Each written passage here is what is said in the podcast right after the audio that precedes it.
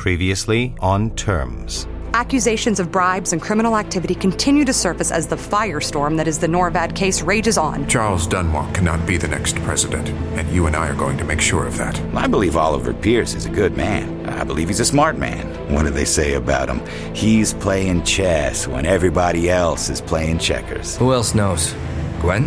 No? She'll find out. She's smarter than both of us. What?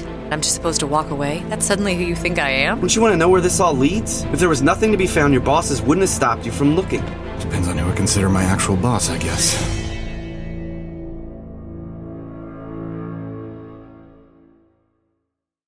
Okay, one at a time here, one at a time.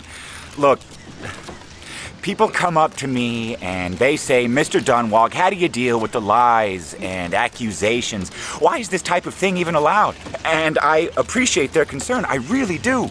I see how upset they are, but believe me, I'm not upset. It comes with the territory.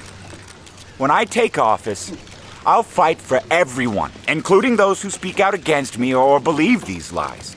But for those who don't understand why the media and the left can talk like this without proof or the smallest sense of decency, I tell them what my grandma always told me. Charles, you pray for the people who try to tear you down. You are strong, and they are weak, and they fear your strength. So pray for them. God bless you all, and thank you for your time. I'll see you soon. What the fuck is going on with this shit?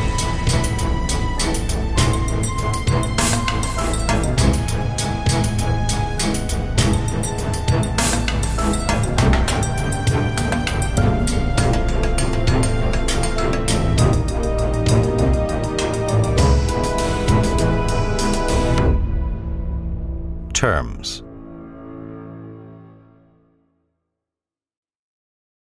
Gwen, that doesn't make sense. Daniel's tournament starts tomorrow, so I'm gonna watch our son play lacrosse. Makes perfect sense. You, you haven't watched Daniel play lacrosse in years. My schedule has been a little full. what is this actually about? You've done nothing but hide things from me for weeks. And you're gonna demand I tell you something? Hmm. What made you think I wouldn't figure it out? Figure out what? Oh, stop. Norvad resurfaces and Victor gets thrown under the bus? But more importantly, all of a sudden, Dunwalk might be a crook. Dunwalk is a crook. The funny part is, I might have missed it if it was just Norvad. Chalked it up to Pace, loving to stick it to your administration. But then, right before retirement and after having given up the fight years ago, Senator Schiller is back at it, trying to bring down the Electoral College.